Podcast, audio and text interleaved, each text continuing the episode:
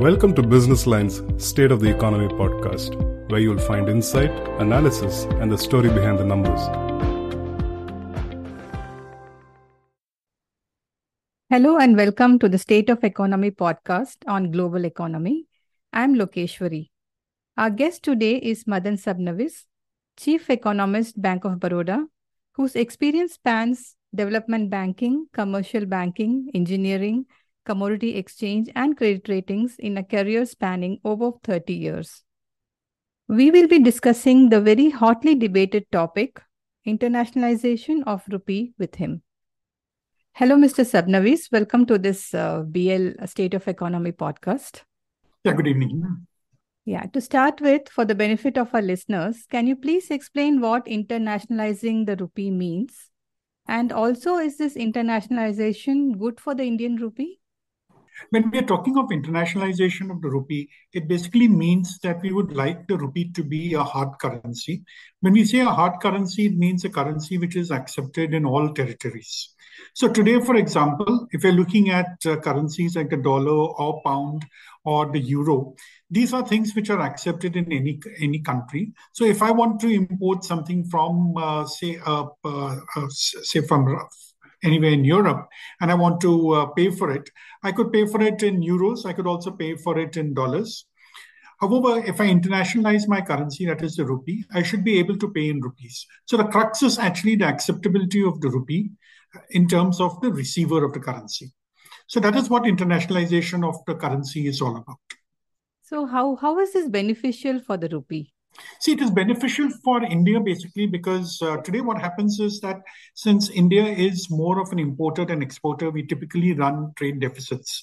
So we do require a lot of foreign exchange to support our imports.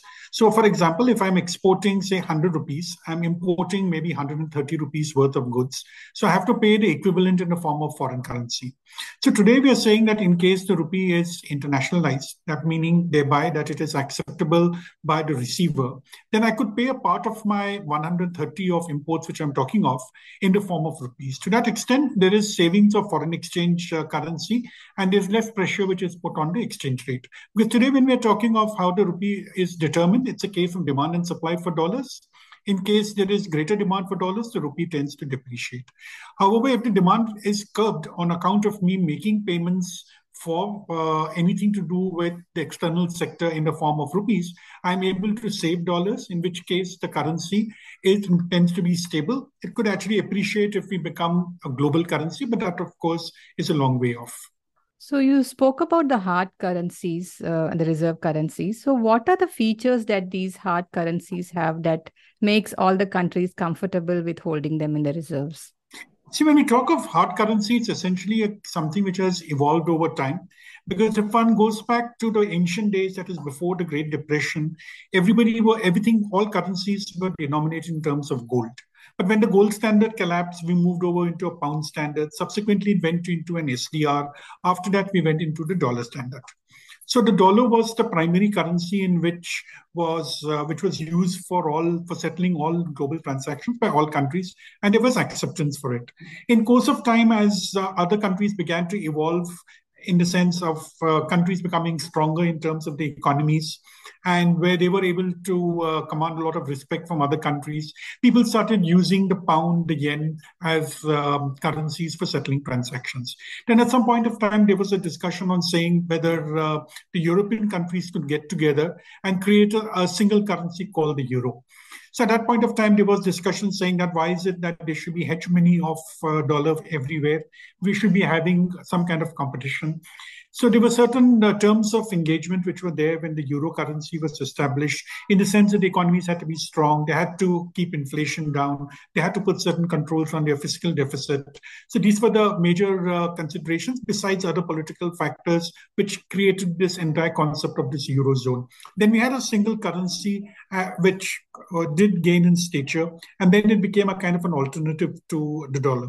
So today, if we look at the overall foreign currency reserves in the world, around 60% are being held in the form of dollars, 20% is held in the form of uh, euros, and I think around 5% each for the pound and yen. But the important thing here is that China has been trying its level best to make the yuan an international an international currency, meaning thereby that all countries should also be willing to accept uh, uh, yuan. They want India to accept yuan, and India can probably buy goods from Dubai and pay for it in yuan. But that hasn't quite worked out because uh, the fact is that when a currency is chosen, it's not just the size of the economy which is important. It's not just the growth numbers which is important, but it's the overall it's the credibility of the economy which is also important. So I think that is where I think China is lacking. That's of course it's a different issue. So we need to build up a credibility of saying that we are not just a large economy, we we we have a strong currency in the sense that uh, there's lots of fiscal discipline, there's monetary discipline. We don't have uh, uh, these uh, phases of very high inflation. It's something which is a very stable economy. That's when you actually qualify in the economic sense for being uh, an international currency. So you're saying the historical and legacy factors also play an important role in uh, determining this. Uh, yeah, absolutely. Because the thing is that why did why did the dollar emerge? Because see, after the Second World War, it did appear that Britain was uh, affected a lot on account of the war. There were lots of damages, physical damages caused to the country. So therefore, at that point of time, America, while it did take a decisive role in the World War, one should remember that no war was fought on American territory, and it was the major country which actually brought about a so-called victory for the for the allied uh, powers. So in this kind of a situation, there was acceptance of the dollar. Then we had uh, institutions like the IMF, the World Bank, which came up, and all of them were dealing actually in dollars. We did have the SDR, which was the special drawing right based on membership. Quotas were given to different countries, but that was actually nothing else but a similar thing to the euro. Instead of uh, talking of euro currencies, I mean countries from Europe forming the euro, we had different countries with different kinds of economic clout which formed the SDR. But that also quite did not take off. So it was a case of saying that at this point of time that the dollar really took over. Countries started accepting the dollar. It became the anchor currency, and that's how it has uh, had this legacy issue in the way in which it has uh, evolved. So even today, everybody would feel more comfortable carrying dollars with them rather than any other currency. But uh, uh, full capital account convertibility is also uh, required, I think, uh, for moving towards uh, internationalization, isn't it? But are we really ready for that? See, actually, if we look at India, I think as far as foreigners are concerned, there's already full capital account convertibility. Okay, if you look at our current account, I think the LERMS it allows you to two two and a half lakh uh, dollars can be taken out by people for current for current transactions. So I think we are virtually open on the current capital account. Now, the only place where we are not really open on capital account is that we don't allow for flight of uh, domestic capital. That is, in, in, people like you and I should not be in a position where we take theoretically, say, $30 billion we want to take out and invest in other countries. That is something which I'm not allowed to do. But otherwise, if we're talking of foreign direct investment, we're talking of foreign portfolio investors, any foreigner who comes and puts money in India has full capital account convertibility when it comes to taking money out. So, uh, to my mind, capital account convertibility definitely it improves the stature, but I don't think we are ever going to be prepared for such a situation because we have seen in the past also that when they when there were problems in the Indian economy, that was I think when we had this whole NPA issue which came up. It's something which we uh, at that point of time, lots of Indian companies felt that look, we want to go and invest overseas okay we don't want to do our investments in india. Now if everybody starts thinking that way there will be a run on the on, on, on the currency. So that's not something which a country like india can really afford to happen. So to my mind capital account convertibility while definitely having it could probably improve the, the the acceptance. But i think at the end of the day i think acceptance is going to be driven by other sets of factors. Uh, primary account uh, primary among them would be something like your credit rating okay? Because today if you look at most of the currencies or the so-called hard currencies all of them have a rating of a plus and above.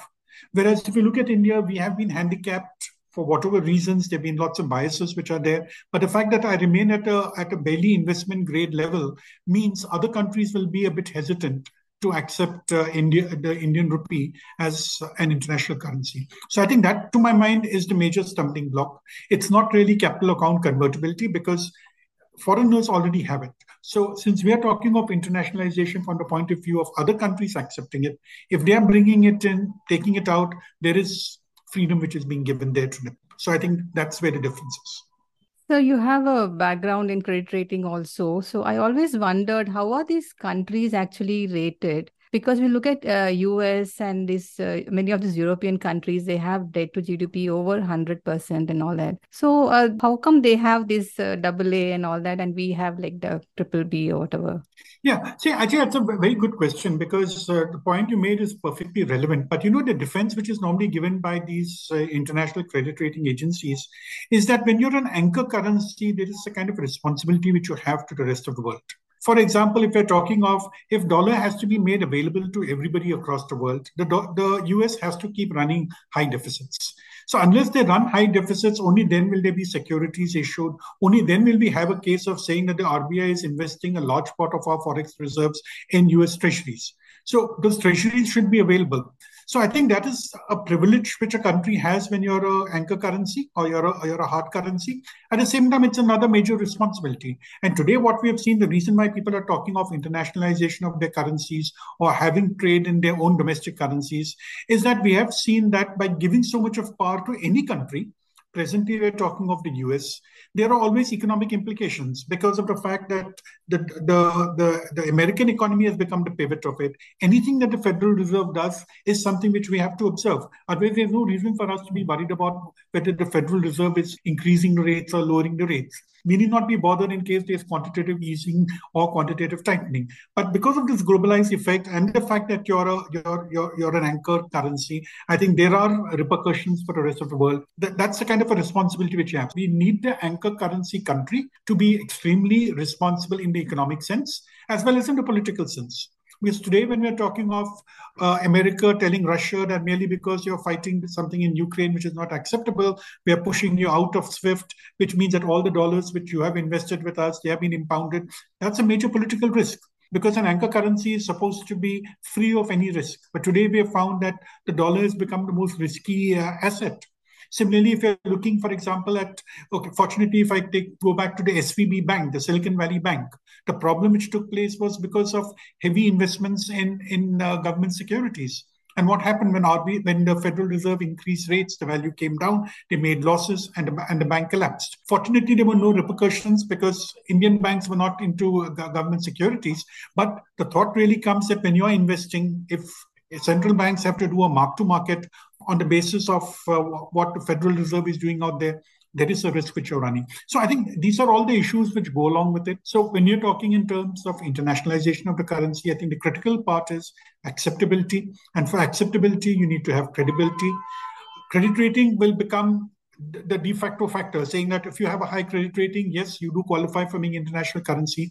But then one needs to see as to how responsibly have these countries really uh, uh, performed, both in terms of the economy as well as politics, before it finally gets accepted. Okay. Uh, off late, we've seen a lot of these deals that India is signing with our trading partners, such as started with Russia, then went on to UAE, and of course uh, Indonesia also to settle our uh, trades in local currency. So, is this a way forward for uh, increasing the usage of uh, rupee globally? Absolutely, it's a way forward because uh, if you're not using hard currencies, but I'm able to use rupees for doing trade with any country, I think it's going to be beneficial for for us definitely. But the important question is signing a deal is one thing, but ultimately it is a private party which is selling goods to us and they would like to have hard currency. Because if i'm a petroleum company located in dubai and if i'm selling petrol to india and i'm getting rupees in return what do i do with the rupees? Can i use the rupees to buy food say from uh, from china? Can i use the rupees to buy something from thailand? The answer is probably no so signing agreements is one thing which is probably the first step which is being taken, meaning ideologically countries are okay with it. But finally, in the practical sense, the user of the of the currency will have to find use for it. So I think the way it could work is if there are groups of countries which get together and say that, look, let's accept our own currencies when we are dealing with trading among ourselves, then I think that is the right way to go through. It's going to be in a baby steps. It's going to happen very slowly because you'll have to find these kind of countries which have uh, uh, goods which they can trade among themselves. Because today, for example, if I'm looking at Russia and India, Russia hardly imports anything from India, but we are importing oil from them. So if they get a whole bunch of rupees, what are they going to do with it? And besides, the policy here says, regulation says you have to invest it in government securities. So doesn't that mean that your money gets stuck in gov- Indian government securities if you go ahead with such a transaction? So having a rupee trade, I mean, it's, it's a very good idea. Whoever has a deficit is going to benefit. But for it to work on a continuous basis, I think there needs to be agreements between like minded countries which come together.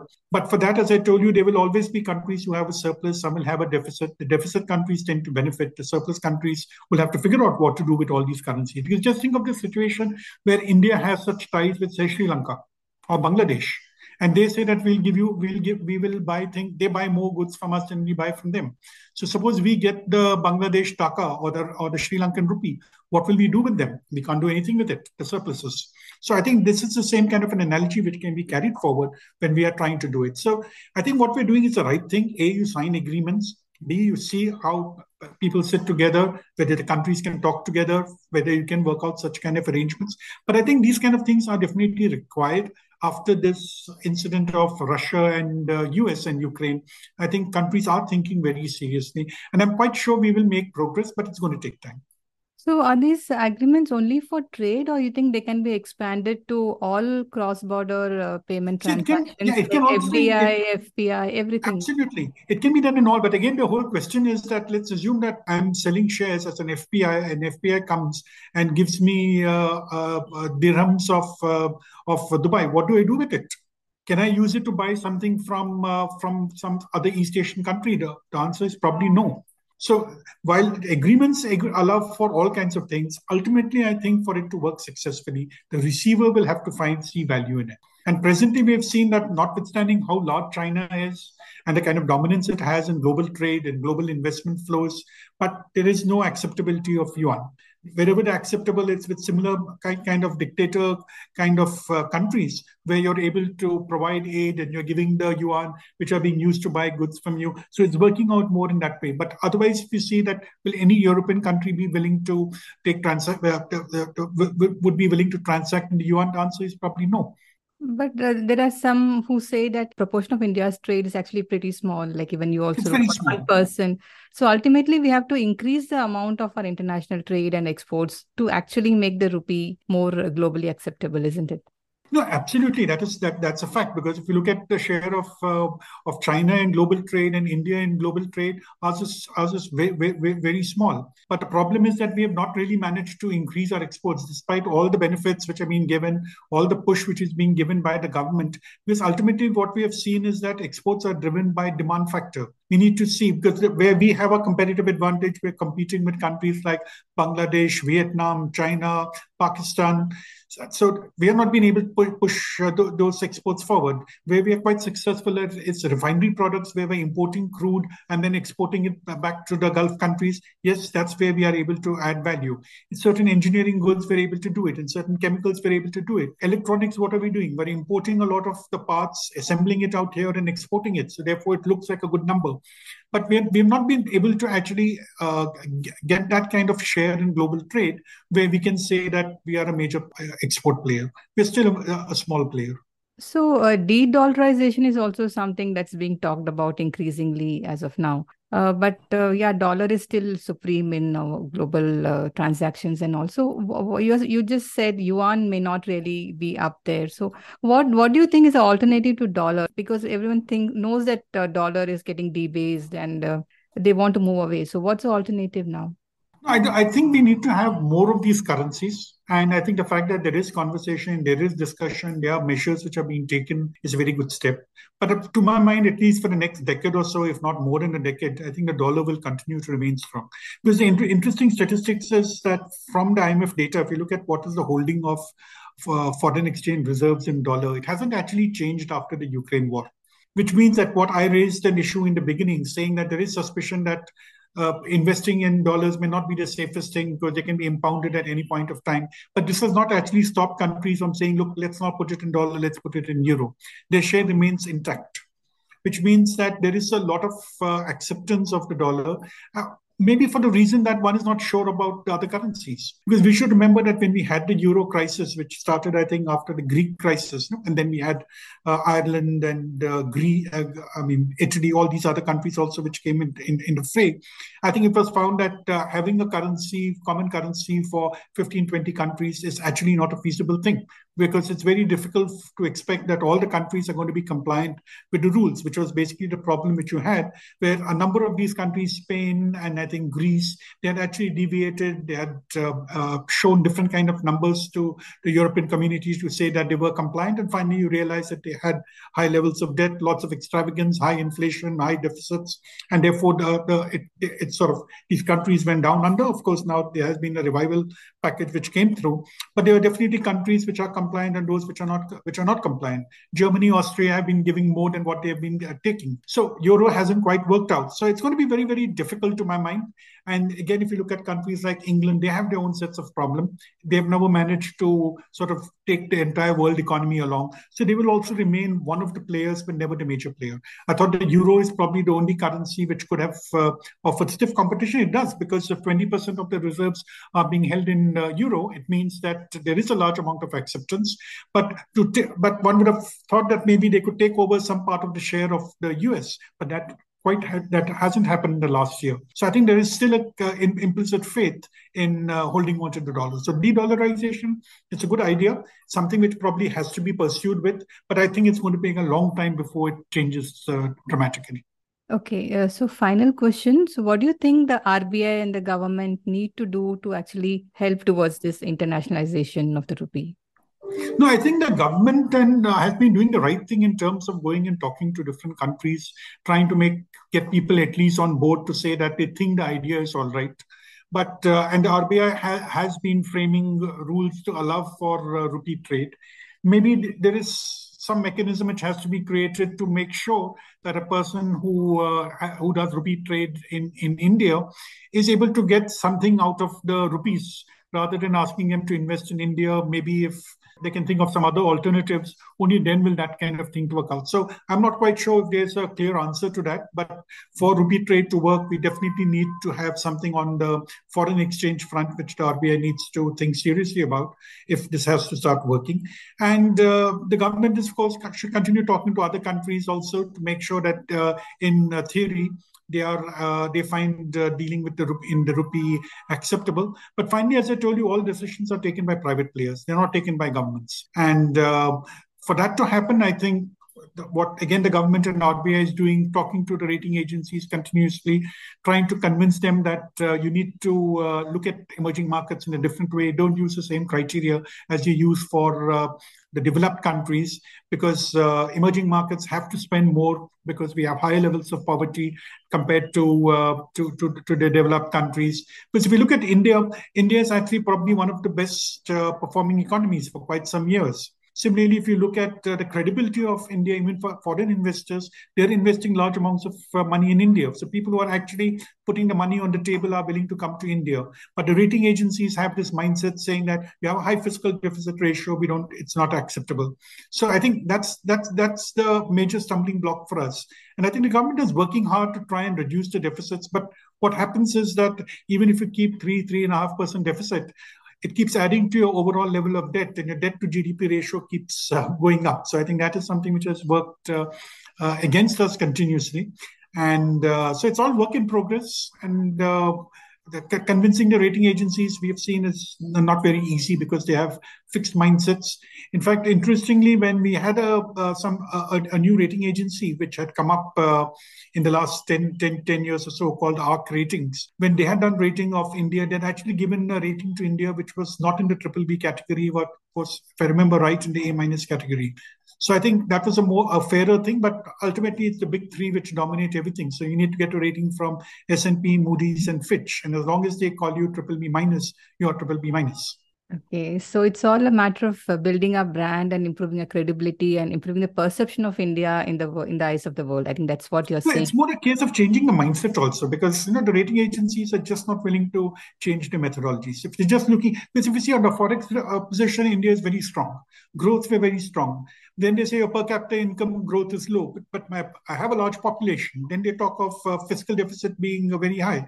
I cannot help it because my deficits have to be high. We have to do welfare programs. America does not need to do it, though they do do it, but probably their scale is not the same as what we have. So there are certain uh, uh government has to spend on infrastructure. So that's what we're doing. So ultimately, I think uh, the Indian economy, to my mind, not just because I belong to India, I'm, I'm saying this. I think we're definitely in the A-rated uh, category. We have never defaulted on debt. We don't own. In fact, the government of India doesn't have any foreigners holding our debt. So I have no uh, dollar liability. It's all in rupees. And if you look at our inflation record last 10 years, it's been impeccable. It's been uh, in the region of 5, 6, sometimes 3, 4% also. So I think all the parameters have been good, but unfortunately, there's been absolutely no revision from the point of view of the rating agencies. The maximum upgrade we get is with the outlook changes to uh, from negative to, to to neutral. We've never seen the triple B minus moving even to uh, triple B uh, or triple B plus. Isn't this linked to the ability to repay the debt? That, that that's not in question, isn't it, for India? It's not in question because my, my debt is all in rupees. Yeah? Yeah. See, uh, lots of countries they, they have foreigners investing in their debt because even when we say FPIs are investing in uh, Indian government debt, which is permitted, it's all in rupee terms itself. So it's not in dollars. My debt is denominated only in in rupees, and logically, no country can default on its on its own uh, commitments because you can always print currency. Worst case scenario. But I don't think India has ever reached that kind of a situation. Thank you very much, uh, Mr. Sabnavis. That was very insightful, and I'm sure our listeners benefited from your insights. Thank you, everyone, for tuning in.